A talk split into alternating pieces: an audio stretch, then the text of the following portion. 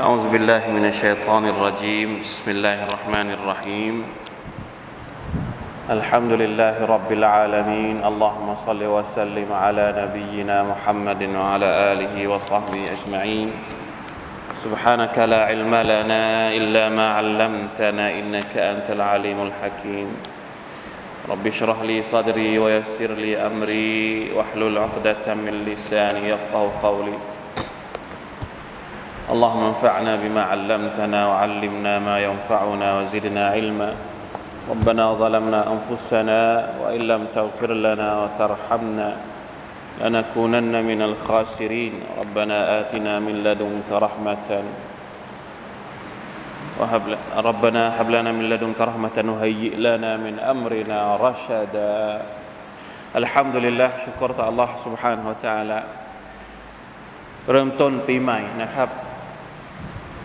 2024 หรือ 2567 ก็เป็นเรื่องปกตินะครับ เพียงแต่ว่ามีข้อสังเกต ก็คือสุบฮานัลลอฮ์โดยปกติแล้วคนทั่วไปเวลาที่มีปีใหม่นี้เขาจะเฉลิมฉลองกัน หรือจะแสดงความยินดีกัน เราในฐานะที่เป็นมุสลิมผู้ศรัทธาถามว่า มันมีฮิกมัตอะไรบ้างปีใหม่ หรือมีฮะดีสมีอายัดอัลกุรอานอะไรบ้างที่สามารถจะเชื่อมโยงกับเหตุการณ์ การหมุนเวียนเปลี่ยนผ่านของเดือนและวันของปีทำให้เรานึกถึงอะไรบ้าง เวลาที่พูดถึงปีใหม่ คนทั่วโลกก็จะนึกถึงการเฉลิมฉลอง ใช่ไหมครับ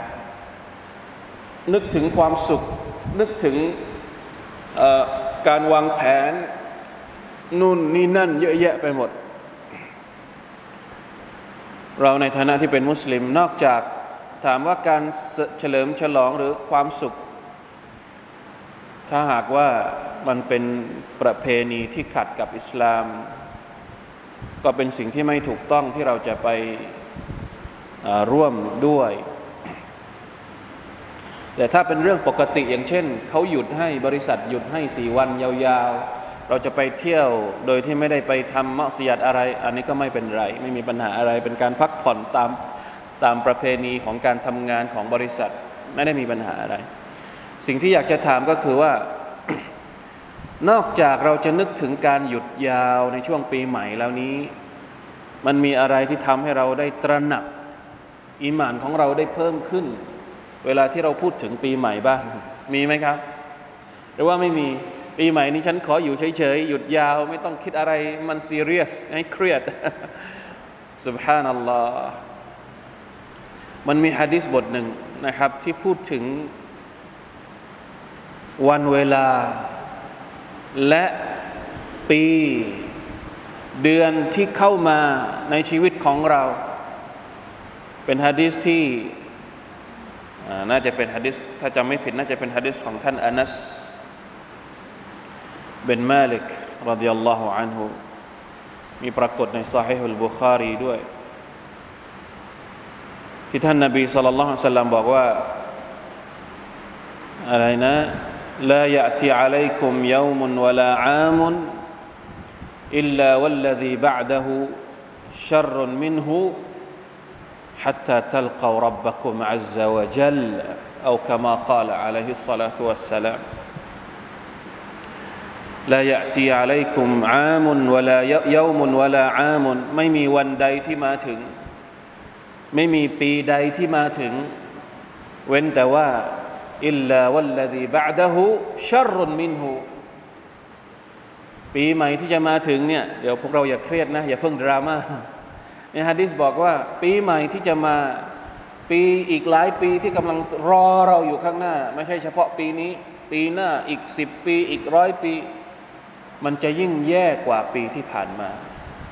โอ้ฟังแบบนี้แล้วชาวโลกโกรธเราแน่เลยแล้วชาวโลกเนี่ยเวลาที่พูดถึงปีใหม่เขาอยากจะได้อะไร อยากจะได้อนาคตที่รุ่งเรือง อยากจะมีความสุข อยากจะได้อะไรที่มันเจริญ แต่ในความเป็นจริงเราก็ต้องพูด สมมุตินะ เราไม่เอาหลักฐานไม่เอาฮะดีสไม่เอากุรอานมาพูดเรื่องนี้ เอาการวิเคราะห์เพียวๆเลยอะเอาการวิเคราะห์แบบเพียวๆเอาการวิเคราะห์ในเรื่องการเมืองก็ได้ วิเคราะห์ในเรื่องของอเรื่องของ เอ่อเขาเรียกว่าอะไรนะ การเปลี่ยนแปลงในเรื่องของธรรมชาติ ในเรื่องของอากาศ ในเรื่องของทรัพยากรโลกอะไรก็ได้อ้าวเขาวิเคราะห์ว่าอย่างไงฮะเขาวิเคราะห์ว่าอย่าอนาคตข้างหน้านี่มันจะดีขึ้นหรือว่ามันจะแย่ลง เห็นไหม เราเอาอัลกุรอานตั้งเอาไว้ก่อน ถ้าสมมติพี่น้องบอกว่าอะไรอะไรก็กุรอานอะไรอะไรก็ฮะดิษหมดเลยเดี๋ยวเอาฟังการวิเคราะห์ธรรมดาธรรมดาของชาวโลกทั่วไป นักวิชาการทั่วไปเขาก็วิเคราะห์ไว้แล้วว่า ชาวโลกให้เตรียมตัว ปีที่ผ่านมาร้อนแล้ว ปีหน้าจะร้อนกว่านี้อีก ปีที่ผ่านมามีมีวิกฤตต่าง ๆ นานาเยอะแล้วปีนี้อาจจะเยอะกว่าอีกอด้านสังคมก็เหมือนกัน ประธานาธิบดีของประเทศหนึ่งถึงกับร้องไห้ ต้องการให้ต้องการให้ประชาชนในประเทศตัวเอง มีลูกเยอะๆ อันนี้ไม่รู้จริงหรือเท็จแต่ว่ามีข่าวออกมาอย่างนั้นจริง ๆ โลกกำลังสับสน โลกกำลังแปรปรวน ทั้งในเรื่องของสังคม ทั้งในเรื่องของธรรมชาติสุบฮานัลลอฮ์ทีนี้พอเราเอาฮะดีษ ของท่านนาบีสุลต่านสัลลัมมาประกบกับการวิเคราะห์ของนักวิชาการเป็นยังไง มันค้านกันไหม มันไม่ได้ค้านกัน มันจะต้อง เพราะว่าโลกยิ่งใกล้วันเกียรติมันจะต้องมีฟิตนะมีปรากฏการณ์ต่าง ๆ นานาที่เราไม่อาจจะคาดคิดได้ นี่เริ่มต้นปีใหม่ก็เกิดเหตุเหตุเหตุแผ่นดินไหว น้ำท่วมยังบ้านเราก็มีน้ำท่วมที่ประเทศญี่ปุ่นล่าสุด วันนี้เมื่อวานก็แผ่นดินไหวต้อนรับปีใหม่กันแล้วลาฮาวลาวะลากุวะตะอิลลาบิลลาไม่มีการเตือนล่วงหน้าด้วยนะ หมายถึงว่าไม่มีใครรู้ล่วงหน้าหรอกว่าแผ่นดินไหวมันจะเกิดวันนั้นวันนี้ วินาทีนั้นวินาทีนี้ ถ้ารู้ล่วงหน้าไม่มีใครอยู่แบบก็ยังเที่ยวปกติ ยังกินปกติเกิดแผ่นดินไหวนี่ในขณะที่คนกำลังพักผ่อนกันอยู่ แสดงว่ารู้ล่วงหน้าไหมไม่ได้รู้ล่วงหน้า ราะฉะนั้นอะไรก็ไม่รู้ที่จะเกิดขึ้นกับเรา ในวันที่กำลังจะมาถึง แต่เราทุกคนจะต้องเตรียมตัว กลับไปสู่วันอาคิราะการเรียนรู้ เรื่องวันอาคิราะจึงเป็นเหตุที่จะทำให้เรานั้นตระหนักอยู่เสมอว่าชีวิตของเรามันมันจะต้องกลับไปหาอัลลอฮฺตาลาสักวันหนึ่ง ไม่เตรียมตัววันนี้วันหนึ่งที่มันมาถึงโดยที่เราไม่เคยทำอะไรมาก่อน ก็จะเป็นความฉุกละหุกความฉุกเฉินที่เรากลับไปตัวเปล่าโดยที่ไม่ได้พาอะไรกลับไปเลย ยิ่งน่ากลัวเข้าไปใหญ่ลาฮาวลาวะลากุวะตะอิลลาบิลละขอดุอานะครับให้ชีวิตข้างหน้าของเราอยู่ภายใต้การดูแล การปกป้องการคุ้มครองของอัลลอฮ์ سبحانه และ تعالى อยู่เสมอ ไม่ว่าโลกนี้จะเปลี่ยนไปอย่างไร เราเชื่อว่า คนที่ยึดมั่นอยู่กับอุซูล หลักการและแก่นแท้ของอิสลาม พวกเขาจะปลอดภัย ในวันอาคิราะห์อย่างแน่นอน ดุนยาทุกคนจะต้องตาย แต่วันอาคิราะห์ไม่ใช่ทุกคนที่จะปลอดภัย เราตายไปแล้ว เราจะปลอดภัยหรือไม่ อันนี้แหละคือที่สำคัญที่สุด นะดุนยานี้บางคนอาจจะตายในแผ่นดินไหวตายในน้ำท่วม บางคนก็ยังไม่ได้ตาย แต่สักวันหนึ่งก็จะต้องตาย ตายไปแล้วนี่แหละนะเป็นคำถามใหญ่ของพวกเราว่า เราเตรียมอะไรไว้บ้างสำหรับชีวิตหลังความตายนี่ยมาดูมาดูกันนะครับอินชาอัลลอฮ์วันนี้นะครับยังอยู่ในเรื่องของอัลฮิซาบวัลมีซานอัลฮิซาบวัลมีซาน แล้วเราก็ เดี๋ยวดูก่อนว่าทั้งหมดมันเหลืออีกประมาณสักเท่าไหร่ น่าจะทัน อินชาอัลลอฮ์ทันก่อนรับรอมฎอนจนกระทั่งหัวข้อสวรรค์และนรกนะครับ ซึ่งก็จะหมดในเรื่องของบทเรียนการศรัทธาตะวันอาคิรอมาดูวันนี้ลักษณะการช่างการงานใช่หรือเปล่าลักษณะการสอบสวนลักษณะการสอบสวน หน้าที่ 4 ของชีตอันที่สองนี้นะครับ ลักษณะของการสอบสวนกยฟียตุลฮิซับอัลมุฮาซบูนยามัลกิยามะติสินฟาคนที่จะถูกสอบสวนในวันกิยามัตนั้นมีสองประเภท อันที่หนึ่งผู้ที่ถูกชำระสอบสวนอย่างง่ายได้ หมายถึงยังไงสอบสวนอย่างง่ายได้ หมายถึงแสดงการงานเพียงอย่างเดียว จากท่านหญิงอิชารดิยัลลอฮุอันฮะเล่าว่าแท้จริงท่านรอซูลสัลลัลลอฮุอะลัยฮิวะสัลลัมได้กล่าวว่า ليس أحد يحاسب يوم القيامة إلا هلك فقلت يا رسول الله أليس قد قال الله تعالى فأما من أوتي كتابه بيمينه فسوف يحاسب حسابا يسيرا فقال رسول الله صلى الله عليه وسلم إنما ذلك العرض وليس أحد يناقش الحساب يوم القيامة إلا عذب متفق عليه الحساب การสอบสวน มีทั้งแบบชำระสอบสวนอย่างง่ายดายและนี่ก็คือฮะดีษที่พูดถึงเรื่องนี้ ท่านหญิงอิชาบอกว่า ครั้งหนึ่งท่านนาบีได้บอกว่ายังไง ไม่มีใครก็ตามที่ถูกสอบสวนในวันเกียรตินอกจากจะต้องประสบกับความหายนะท่านอิชาก็ได้ยินอย่างนั้นก็แปลกใจสิ ใครที่ถูกสอบสวนในวันเกียรติทุกคนจะถูกสอบสวนไม่ใช่เหรอแล้วท่านนบีบอกว่าใครที่ถูกสอบสวนเนี่ยจะต้องโดนลงโทษเอาอยัางไงกันอะอัลลอฮฺตะลาบอกว่า ท่านหญิงชาก็เลยบอก ก็เลยบอกก็เลยถามกับท่านนบีสุลต่านสัลลัมบอกว่า ก็ไหนอัลลอฮฺตะลาได้ตรัสเอาไว้แล้วไม่ใช่หรือว่า فأما من أوتي كتابه بيمينه فسوف يحاسب حسابا يسيرا คนที่ได้รับสมุดบันทึกจากมือขวา เขาจะได้รับการสอบสวนอย่างง่ายดายอ้าวแล้วท่านบอกว่าคนที่ถูกสอบสวนจะต้องถูกลงโทษ แล้วอายัดที่อัลลอฮฺตะลาบอกว่า คนที่ถูกสอบสวนอย่างง่ายดายนี่แหละ ตกลงมันค้านกันไหม ระหว่างอายัดอัลกุรอานกับที่ท่านพูดเมื่อกี้เข้าใจไหมครับ ท่านนาบีบอกว่า ใครก็ตามที่ถูกสอบสวน จะต้องถูกลงโทษ แล้วมนุษย์ทุกคนไม่ถูกสอบสวนหรือ ผู้ศรัทธาก็ถูกสอบสวนไม่ใช่หรือ ผู้ศรัทธานี่ถูกสอบสวนแบบง่ายดาย แล้วจะถูกลงโทษด้วยไหมท่านนบีบอกว่า ท่านนบีเป็นผู้อธิบายอายัดนี้ ท่านก็เลยตอบว่า إنما ذلك العرض การสอบสวนที่อัลลอฮฺตรัสเอาไว้ในسورة الانشقاقนะที่บอกว่าคนที่รับจากมือขวา จะได้รับการสอบสวนอย่างง่ายดายอันนั้นไม่ใช่สอบสวนแบบร้อยเปอร์เซนต์ไม่ใช่ความหมายของการสอบสวนที่แบบไต่สวนทีละนิดทีละทีละคำทีละทีละอย่างทีละอย่างทีละอย่างจนกระทั่ง จบไม่ใช่ อันนั้นเป็นเพียงแค่การ เอามาเปิดالعرضการเปิดให้ดูแค่นั้นเอง ไม่ใช่สอบสวน นั่นเป็นเพียงแค่การนำเสนอนะครับ ซึ่งนำเสนอนี่รู้สึกว่าเราจะอ่านแล้วรอบที่แล้วใช่ไหมที่ท่านที่ที่บอกว่าบ่าวคนหนึ่งอัลลอฮฺจะเรียกมาพระบ่าวมุมินะ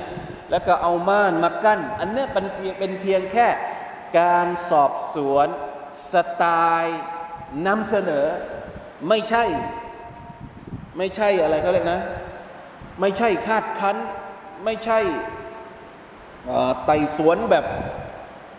แบบอะไรอะแบบละเอียดทียิบไม่ใช่ เป็นเพียงแค่นำเสนอเท่านั้นว่า เอ้าเจ้าทำอะไรบ้างเจ้าสุดท้ายก็อภัยโทษไป อันนั้นคือการสอบสวนแบบง่ายดายซึ่งจะเกิดขึ้นกับบรรดามุมินทว่า ไม่มีผู้ใดที่ถูกไต่สวนในวันกิยามะฮฺนอกจากจะต้องถูกลงโทษ อันนี้คือบรรดาคนกาเฟรและบรรดามุนาฟิกีนوالعياذ بالله من ذلك เพราะฉะนั้นเราเข้าใจแล้วนะครับว่าผู้ศรัทธาอัลลอฮฺตาลาจะสอบสวนไหม สอบสวน แต่ไม่ใช่สอบสวนแบบเหมือนที่พระองค์สอบสวนบรรดาคนกาเฟรผู้ศรัทธาจะถูกสอบสวนในรูปแบบของการนำเสนอ สิ่งที่ตัวเองทำแค่นั้น ในขณะที่คนกาเฟรจะถูกไต่สวนทุกเรื่อง และใครก็ตามที่ถูกไต่สวนทุกเรื่องคนนั้นแหละที่จะต้องถูกลงโทษวะลัยาตุเบลละอันนี้คือประเภทที่หนึ่งประเภทที่สองผู้ที่ถูกชำระสอบสวนอย่างยากลำบากเขาจะถูกสอบสวนถึงการงานทุกอย่างไม่ว่าจะเป็นเรื่องเล็กหรือเรื่องใหญ่ หากเขาพูดสารภาพตามความเป็นจริง เขาก็จะโชคดี แต่ถ้าเขาหากแต่ถ้าหากเขาพยายามจะโกหก ให้การเท็จพยายามปกปิดความผิด ปากของเขาก็จะถูกปิดผนึกอวัยวะส่วนอื่นก็จะพูดเป็นพยานแทนปาก ดังที่อัลลอฮฺ سبحانه และ تعالى ได้ตรัสว่า اليوم نختم على أفواههم وتكلمنا أيديهم وتشهد أرجلهم بما كانوا يكسبون วันนี้เราจะปิดผนึกปากของพวกเขา และมือของพวกเขาจะพูดกับเรา เท้าของพวกเขาก็จะเป็นพยาน ตามที่พวกเขาได้กระทำเอาไว้ ในสุรตุยาซีน ซึ่งเราเรียนแล้วนะครับสุรยาซีน นี่คือบรรดาคนที่ถูกสอบสวน ถูกไต่สวนอย่างแท้จริงนะครับเป็นแน่นอนว่าปากเนี่ย เป็นอวัยวะที่พยายามจะหาข้ออ้างให้กับตัวเอง แต่อัลลอฮฺแต่ละจะไม่ให้ปากพูดอัลลอฮฺแต่ละจะปิดปาก เราจะให้อวัยวะส่วนอื่นเป็นพยานนะครับ เราเรียนแล้วนะครับที่บอกว่ามนุษย์เนี่ยบอกกับอัลลอฮฺต่ละว่า พระองค์ต้องยุติธรรมนะ ฉันเป็นคนทำผิด พระองค์จะเอาพยานจากคนอื่นไม่ได้นะ ฉันขอเป็นพยานเอง เราทำยังไง โอเค จะเป็นพยานเองไม่เป็นไร ไม่มีปัญหาปิดปาก แล้วบอกให้อะไรเป็นพยาน บอกให้มือเป็นพยาน บอกให้ตาเป็นพยาน บอกให้อวัยวะ ทุกส่วนเป็นพยานพอจบเสร็จสับเรียบร้อยอัลลอฮฺให้เปิดปากอีกครั้งหนึ่งมนุษย์คนนั้นพูดว่ายังไง ด่าตัวเอง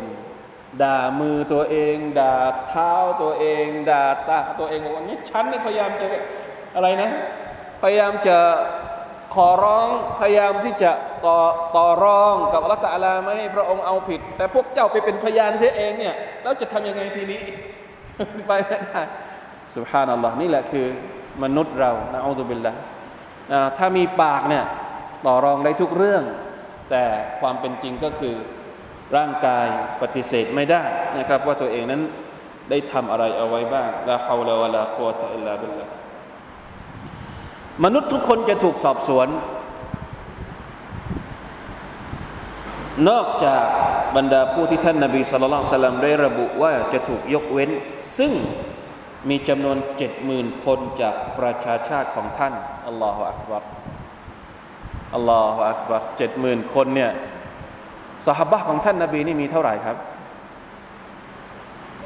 พวกเรามีหวังไหมเจ็ดหมื่นคน สหบะของท่านนาบีก็หนึ่งแสนกว่าคนแล้วอัลลอฮฺอักบารลาอิลาฮะอิลลัลลอฮฺอัสตัฟิรุลลอฮฺอะตุบิอิลัยลาฮาวลาวะลากุวะตะอิลลาบิลลาห์นะพวกเขาจะได้เข้าสวนสวรรค์โดยปราศจากการสอบสวนและการลงโทษใดๆ บรรดาผู้ปฏิเสธศรัทธาจะถูกสอบสวน เพื่อตอกย้ำความอัปยศของพวกเขา พวกเขาจะได้รับโทษในระดับที่แตกต่างกัน ผู้ที่มีบาปและมีความชั่วมาก จะได้รับโทษที่หนักกว่า ผู้ที่มีความชั่วน้อย ผู้ที่มีความดี เขาจะได้รับการลดหย่อนโทษ แต่ถึงอย่างไรก็ตามพวกเขาไม่สามารถเข้าสวนสวรรค์ได้ ประชาชาติแรกที่จะถูกสอบสวนในวันเกียรติก็คือประชาชาติของท่านนาบีมุฮัมมัดสัลลัลลอฮุอะลัยฮิวะสัลลัมและสิ่งแรกที่อัลลอฮฺจะสอบสวนมุสลิมก็คือการละหมาด หากการละหมาดของเขาดีและสมบูรณ์ การงานอื่นๆ ก็จะดีตามไปด้วย สิ่งแรกที่อัลลอฮฺตาลาจะพิพากษาระหว่างมนุษย์ก็คือเรื่องการฆ่ากัน หรือเรื่องของการนองเลือด อันนี้มีฮะดิษด้วยนะครับ ในชีตนี่ไม่มีฮะดิษแต่ว่าผมจะอ่านฮะดิษจากหนังสือของอัลกุรตุบีเป็นฮะดิษที่รายงานจากท่านอบูฮุไรรอฮ์รดิยัลลอฮุอันฮุกล่าว عن النبي صلى الله عليه وسلم قال اول ما يحاسب به الناس يوم القيامه من اعمالهم الصلاه اول ما يحاسب به الناس يوم القيامه من اعمالهم الصلاه สิ่งแรกที่บรรดามนุษย์จะถูกสอบสวนในวันเกียรติก็คือ อัสซาลาอะไรครับ การละหมาดการละหมาดเป็นรุกลอิสลามข้อที่ข้อที่สองการละหมาดเป็นสิ่งที่ท่านนบีสุลต่านสัลลัมบอกว่าอินนาอัลอาฮดุบัยนาบัยนะฮุมุสซาลาข้อแตกต่างระหว่างเรากับกาเฟรก็คือละหมาดเป็นเส้นบางๆ มุสลิมที่ไม่ละหมาดเสี่ยงมาก ที่จะตกลงไปในหลุมของกุฟรและชิริกอัลลอฮฺอักบารวะมุรอัลลักบิสซลาวัสตบิรอะลัยฮะอัลลอฮฺตะลาบอกว่าวะมุรอัลลักบิสซลา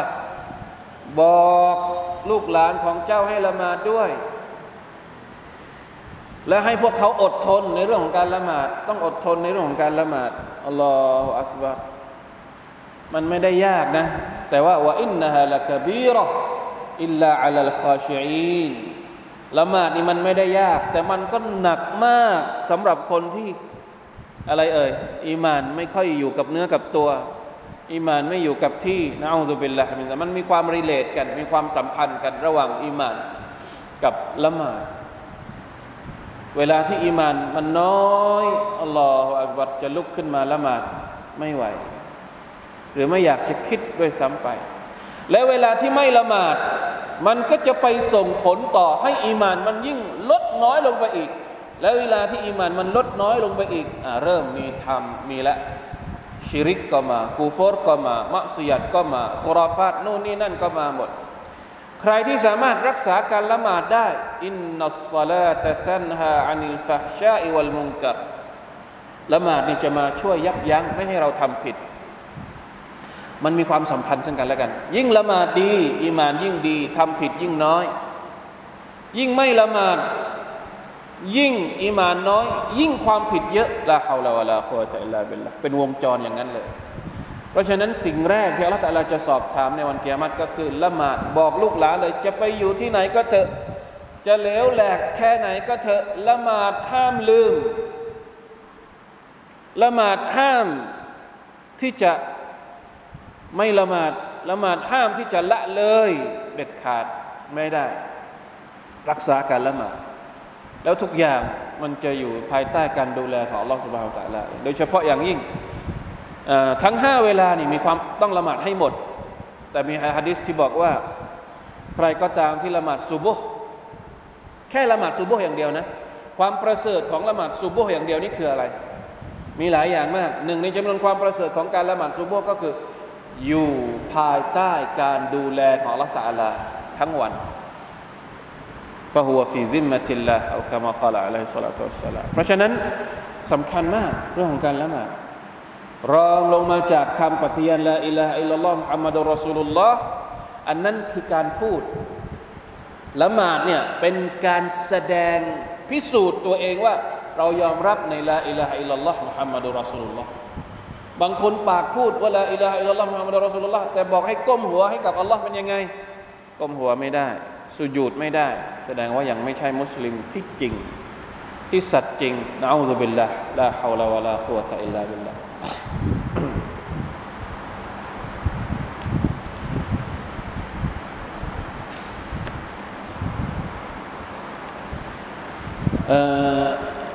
เขาบอกว่าเสียงเป็นยังไงเสียงไม่สม่ำเสมอ สียงขาดไปไม่รู้มีปัญหาอะไรอ่ะเพราะฉะนั้น أول ما يحاسب العبد يوم القيامة أول ما يحاسب الناس به الناس يوم القيامة من أعمالهم الصلاة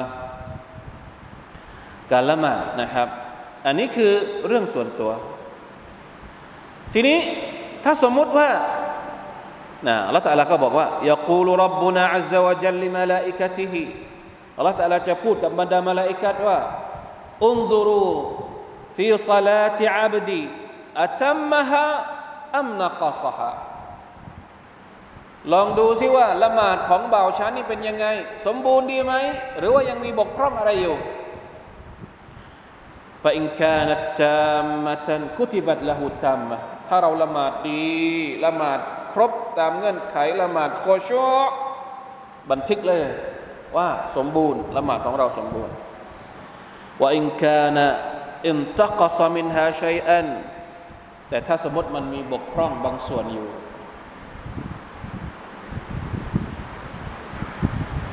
นะถ้ามีบกพร่องบางส่วนอยู่ให้เป็นยังไงครับ قال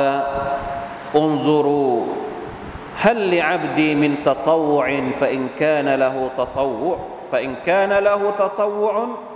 قال أتموا لعبدي فريضته من تطوعه ثم تؤخذ الأعمال على ذلك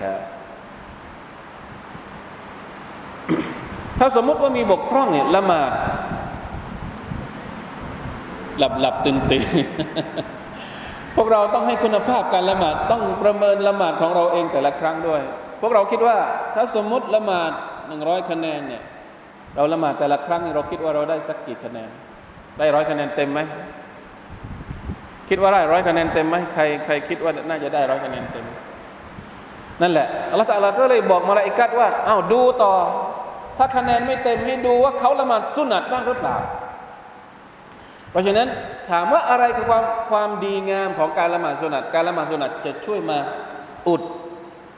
อุดรูอุดช่องโหว่ของเราที่เกิดขึ้นในขณะที่เราละหมาดฟัรดูไม่สมบูรณ์นะครับ อย่างเช่น บางทีบางคนก็อาจจะละหมาดบางวันอาจจะมีลืม หรือมีเผลอมีเหตุการณ์มีอุซรให้ต้องไปละหมาดนอกเวลาบ้างหรือ ช้าบ้างอะไรต่างๆ นานามีหมดนั่นแหละปัญหาของเรา ถ้าเรามีละหมาดสุนัตอะมันก็จะช่วยมาช่วยทำให้ละหมาดของเราสมบูรณ์มากขึ้น หลังจากนั้นอัลลอฮฺตะลาก็จะสอบสวนอามัลอื่นๆ หลังจากที่สอบสวนเรื่องการละหมาดไปแล้ว อันนี้คือฮะดิษที่พูดถึงการละหมาดนะครับ ส่วนฮะดิษที่พูดถึงการสอบสวนเรื่องราว อันนี้เรื่องของคนเดียว แต่ถ้า เรามีเรื่องกับคนอื่น เรื่องธุรกิจเรื่องอะไรก็แล้ว แต่เรื่องสัญญาเรื่องโน่นนี่นั่น อะไรที่เกี่ยวข้องกับคนอื่น เรื่องแรกเลยที่จะถูกถามก็คือ เป็นฮะดิษจากอับดุลลอฮ์อิบนุมัสอูด قال قال رسول الله صلى الله عليه وسلم أول ما يقضى به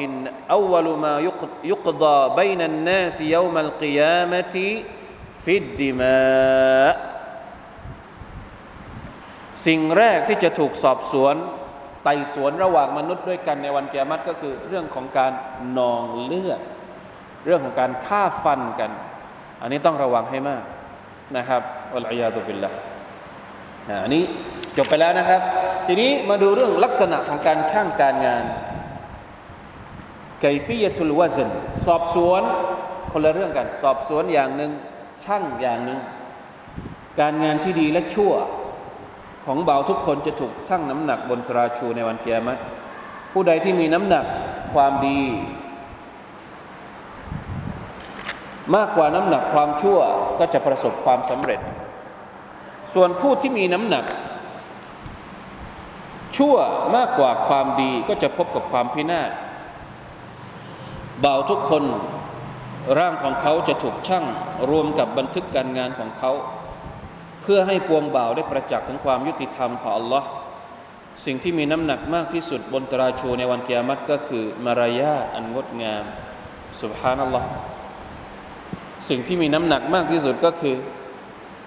มารยาทอัสกลุชัยอินยูดะอูฟีมีซานิลอับดิยามัลกิยามะติฮุสนุลขลุกอ่านี่อย่ามองข้ามนะ เรื่องการมีมารยาทที่ดีเนี่ยมีน้ำหนักบนตาช่างของเราในวันเกียรติมาดูหลักฐานมีอะไรบ้าง หนึ่งอัลลอฮฺตะลาได้ตรัสว่า والوزن يومئذ الحق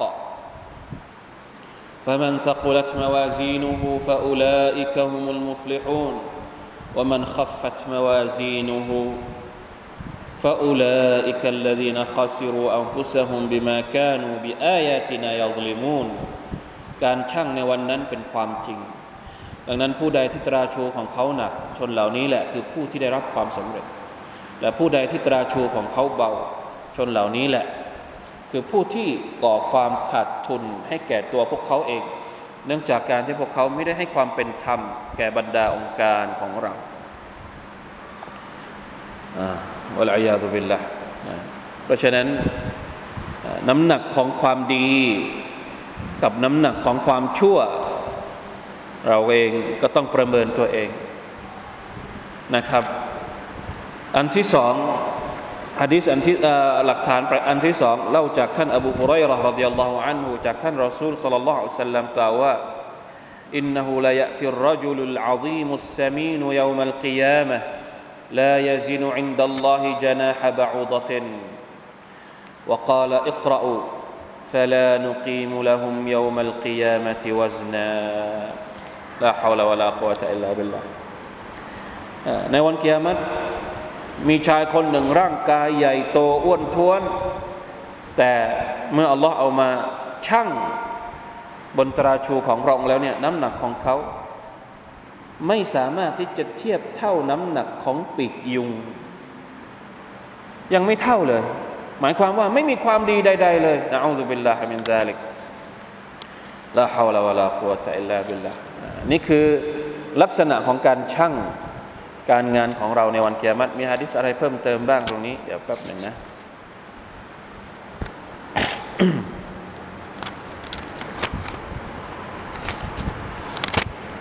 أستغفر الله وأتوب إليه อ่าไม่เจอนะครับ เดี๋ยวเราอ่านต่อดีกว่า เพราะว่าอาหารไม่เจอนะครับ การงานของผู้ปฏิเสธศรัทธา คนกาเฟรหรือมุนาฟิกผู้ปฏิเสธศรัทธากาเฟรและผู้กลับกลอกมุนาฟิกนั้น อิบาดะและการทำความดีของพวกเขาจะไม่ถูกรับ เนื่องจากขาดเงื่อนไขของมัน นั่นก็คือการศรัทธา การงานของพวกเขาจะเป็นเสมือนฝุ่นขี้เท่าถูกลมพัด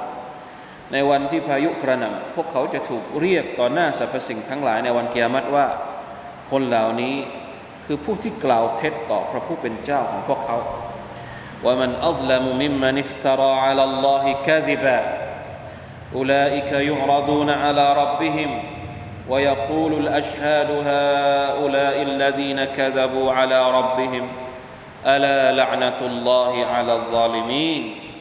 ใครเล่าที่จะอธรรมไปกว่าคนที่กุเรื่องเท็จต่อ Allah คนเหล่านี้จะถูกเสนอตัวแก่พระผู้เป็นเจ้าของพวกเขา บรรดาสักขีพยานจะกล่าวว่า นี่คือ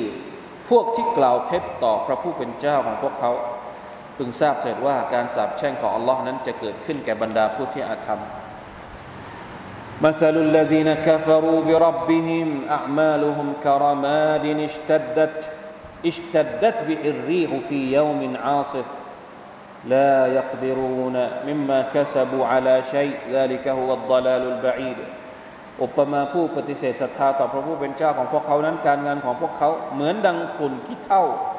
ที่ถูกลมพัดในวันที่พายุกระหน่ำพวกเขาไม่สามารถมีสิทธิเหนือสิ่งที่พวกเขาได้เคยขวนขวายมาแต่อย่างใดเลย นั่นคือการหลงทางอันไกลยิ่ง يوم ترى يوم يرون الملائكة لا بشرى يومئذ للمجرمين ويقولون حجرا مهجورا وقدمنا إلى ما عملوا من عمل فجعلناه هباء منثورا วันที่บรรดาผู้ปฏิเสธศรัทธาจะเห็นมาลาอิกัด ซึ่งไม่มีข่าวดีในวันนั้นสำหรับบรรดาอาชญากร บรรดามาลาอิกัดจะกล่าวกับพวกเขาว่า ไม่มีทางที่พวกเขาจะได้รับความสำเร็จ และเราจะเข้าไปหาการงานของพวกเขาที่เคยได้ทำมา เราจะทำให้มันกลายเป็นละอองที่โบยบิดเหล่านี้คืออายัดอัลกุรอานที่บอกว่า ความดีที่บรรดาคนที่ไม่ศรัทธาต่อ Allah ทำในดุนยานี่มีประโยชน์ไหมในวันอาคิราไม่มี พวกเราบางคนสงสัยว่า เอโลกดุนยานี่บางทีเราเห็นคนที่ไม่ศรัทธาต่อ Allah นี่เขาก็ทำดีเยอะนะ แล้วความดีของเขาหายไปไหนทำไมอัลลอฮฺตะลาไม่ให้ผลตอบแทนคนที่ทำดี บริจาคบางทีสุบฮานัลลอฮ์เยอะกว่ามุสลิมบริจาคทุกเรื่อง บริจาคให้จับมุสลิมด้วยนู่นนี่นั่นด้วย นี่เราก็ต้องยอมรับว่าเขามีความดี เราไม่ได้บอกว่าเขาไม่มีความดีนะ แต่ความดีที่เขาทำไปทั้งหมดในโลกดุนยานี้อัลลอฮฺตะลาให้ผลตอบแทนในโลกดุนยานี้ไปหมดแล้ว ความดีที่เขาทำเขาจะได้รับผลตอบแทนของเขาเฉพาะในโลกดุนยานี้เท่านั้น เขาจะไม่ได้รับผลตอบแทนความดีในวันอาคิรอเพราะอะไร เพราะเขาไม่อยากได้ความดีในวันอาคิรอเอง ถ้าเขาอยากจะได้ความดีในอาคิรอเขาต้องทำยังไง ต้องเชื่อว่ามีอาคิรอก่อน เพราะฉะนั้นจะมาทักท้วงไม่ได้ทำดีมาในดุนยาเยอะมาก แล้วพอไปถึงวันอาคิรอไม่เจอความดีที่ตัวเองทำไว้ จะไปทักท้วงต่อหน้าอัลลอฮ์ไม่ได้ เพราะตัวเองไม่เชื่อว่ามีวันอาคิรอตั้งแต่แรกอัลลอฮ์ตะลลาไม่ได้ยุติธรรม อย่าบอกว่าอัลลอฮ์ตะลลาไม่ยุติธรรม เพราะความดีทั้งหมดที่พูดซึ่งไม่ศรัทธาต่ออัลลอฮ์ตะลาทำเนี่ยอัลลอฮ์ตะลาให้หมดแล้วในดุนยา อัลลอฮ์ตะลาให้เขารวย ให้เขาได้รับโชคลาภให้เขาได้รับสิ่งดีๆจากเขาจากการที่เขาเป็นคนชอบบริจาคชอบไปช่วยเหลือสังคมนู่นนี่นั่น ก่อนตายอัลลอฮฺให้หมดแล้ว ในดุนยานี้ ไม่เหลือแล้ว ในวันอาคิรอไม่มีแล้ว ความดีทั้งเหล่านั้นไม่มีผลในวันอาคิรอใดๆทั้งสิ้นแล้วจะมีผลได้ยังไง ก็เจ้าตัวเองก็ไม่อยากจะได้ในอาคิรอทีอะถ้าอยากจะได้ในอาคิรอต้องทำยังไง ต้องศรัทธาก่อน ศรัทธาแล้วทำความดี แล้วคิดว่ามันจะต้องเป็นผลในวันอาคิรออันนั้นโอเค ไม่มีปัญหา แต่ว่าทำดีแต่ไม่ได้นึกถึงอาคิรอแล้วพอไปถึงวันอาคิรอจะไปทักท้วงแต่นะอัลลอฮ์อยากจะได้ความดี มันเป็นไปไม่ได้ เพราะตัวเองตอนมีชีวิตอยู่ ไม่ได้เชื่ออยู่แล้ว จะมาทักท้วงทำไมในวันนี้อีกสุบฮานัลลอฮ์เพราะฉะนั้นเราต้องชัดเจนนะ บางคนก็มีความรู้สึกว่า เอ๊ รู้สึกสงสาร รู้สึกเอ็นดู รู้สึกอะไร ก็ทำไม่ได้ เราทำไม่ได้มันไม่สิไม่ใช่สิทธิของเรา เราได้ทำได้แค่บอกเขาว่าในวันอาคิรอไม่เหลือแล้วนะ เพราะว่ารับหมดแล้วในโลกดุนยานี้ลาฮาวลาวะลาคุวะตะอิลลาบิลลาการที่เราจะได้เห็นการงานต่างๆ รุยตุลอามาลอัลลอฮฺตะลาจะให้เราเห็นการงานของเรา عن انس رضي الله عنه قال قال رسول الله صلى الله عليه وسلم ان الله لا يظلم مؤمنا حسنه يعطى بها في الدنيا ويجزى بها في الاخره เห็นไหมนี่ที่ผมบอกเมื่อกี้นะที่ผมที่เราคุยกันเมื่อกี้เนี่ยฮะดิษมาแล้ว وأما الآخ وأما الكافر فيطعم بحسنات ما عمل بها في الدنيا حتى إذا أفضى إلى الآخرة لم يكن له حسنة يجزى بها أخرجه مسلم เป็นฮะดิษส صحيح นะอานัสบอกว่าท่านนบีสุลต่านสัลลัมได้กล่าวว่า แท้จริงอัลลอฮ์จะไม่ทรงอยุติธรรมต่อผู้ศรัทธา แม้เพียงในเรื่องอามัลที่ดี เพียงแค่อันเดียว เราทำความดีแค่หนึ่งครั้งหนึ่งอันอัลลอฮ์ตรัสว่ายังไง เขาจะได้รับสิ่งที่ดีจากพระองค์ท่านนบีบอกว่าเขาจะได้รับสิ่งที่ดีจากพระองค์ ด้วยการงานนั้นในดุนยามุมินจะได้สองdouble จะได้ double ดุนยาอัลลอฮฺตาลาก็จะให้ผลตอบแทนที่ดีกับเขาพอถึงวันอาคิรอและยังจะได้รับผลตอบแทนด้วยการงานดังกล่าวในวันอาคิรอด้วย เพราะฉะนั้นผู้ศรัทธาเนี่ยจะได้สองเท่าทำความดีแค่หนึ่งครั้ง ดุนยาก็ได้อาคิรอก็ได้ ในขณะที่กาเฟรผู้ปฏิเสธศรัทธานั้น เขาจะได้รับปัจจัยในชีวิต ดุนยานี้ เท่าที่เขาทำความดีในโลกดุนยาจนกระทั่งเมื่อถึงวันอาคิรอแล้ว ก็จะไม่มีความดีหลงเหลือที่พอจะได้รับผลตอบแทนจากอัลลอฮ์อีกต่อไป ชัดเจนไหมครับชัดเจนที่เราอธิบายก่อนหน้านี้อะดิษนี้มากระชับมาเป็นหลักฐานให้กับพวกเรานะครับ อย่างชัดเจนอ่าโอเค จบแล้ว หัวข้อสุดท้ายก็คือฮุกกลมของเด็กๆในวันเกียรติเด็กๆที่ยังไม่ได้ทำบาปที่ตายก่อนที่ตัวเองจะถึงอายุที่เรียกว่าเป็นมุคัลลัฟหรือบาเลิกเนี่ยฮุกกลมของมันเป็นยังไงนะอัตฟาลุลมุมินีนยัดคูลูนัลจันนะเด็กๆที่เป็นลูกของผู้ศรัทธาจะได้เข้าสวรรค์ เหมือนที่ผู้ใหญ่เข้าสวรรค์เลย โดยมีรูปลักษณะ เช่นบิดาผู้แรกของพวกเขา นั่นก็คือท่านนบีอาดัมอะลัยฮิสสลามวะกะซาลิกะอัตฟาลุลมุชริกีนเช่นเดียวกันกับบรรดาลูกๆของผู้ปฏิเสธศรัทธาผมประเด็นนี้จริง ๆ แล้วน่าจะมีข้อมูลที่เพิ่มเติมมากกว่านี้นะครับ แต่ว่าอันนี้เรามานำเสนอเท่าเฉพาะที่มันมีอยู่ในหนังสือของเชคอับดุลอาซิซเอ่อของเชคมุฮัมมัดอัตเวจิรีนะครับ ลูกๆของผู้ที่ปฏิเสธศรัทธาก็เช่นเดียวกัน พวกเขาจะแต่งงาน เช่นที่ผู้ใหญ่แต่งงาน ใครที่เสียชีวิต โดยที่ไม่เคยแต่งงานมาก่อนไม่ว่าจะเป็นผู้ชายหรือผู้หญิง เขาจะได้แต่งงานในวันอาคิรอ๋อประโยคสุดท้ายนี่เด็ดมาก เพราะในสวรรค์ไม่มีใครที่เป็นโสดอัชาอัลลอฮ์จบได้สวยวันนี้นะครับ ใครที่โสดอยู่ในโลกดุนยาเนี่ย ไม่เหงาแล้วนะ อยู่ในสวรรค์ไม่เหงาแล้ว เพราะว่าถ้าอยู่ในสวรรค์เนี่ยคุณจะโสดไม่ได้ คุณต้องมีคู่อัลลอฮฺตะอาลาจะให้มีคู่ทั้งหมดเลยนะครับ ในสวรรค์จะไม่มีใครที่เป็นโสดอินชาอัลลอฮ์วันนี้จบนะครับประเด็นเรื่องการช่างการงานและการสอบสวน สัปดาห์หน้าเราจะเอ่อเราจะมาพูดถึงหรือว่าประเด็นหัวข้อใหม่ นั่นก็คือฮาวดุนนบี อัลฮาวดหรือสระน้ำของท่านนบีสัลลัลลอฮุอะลัยฮิวะสัลลัมมาดูกันว่ามันมีอะไรบ้างนะครับ والله تعالى أعلم وفقنا الله وإياكم لما يحب ويرضاه وصلى الله على نبينا محمد وعلى آله وصحبه وسلم سبحان ربك رب العزة عما يصفون وسلام على المرسلين والحمد لله رب العالمين والسلام عليكم ورحمة الله وبركاته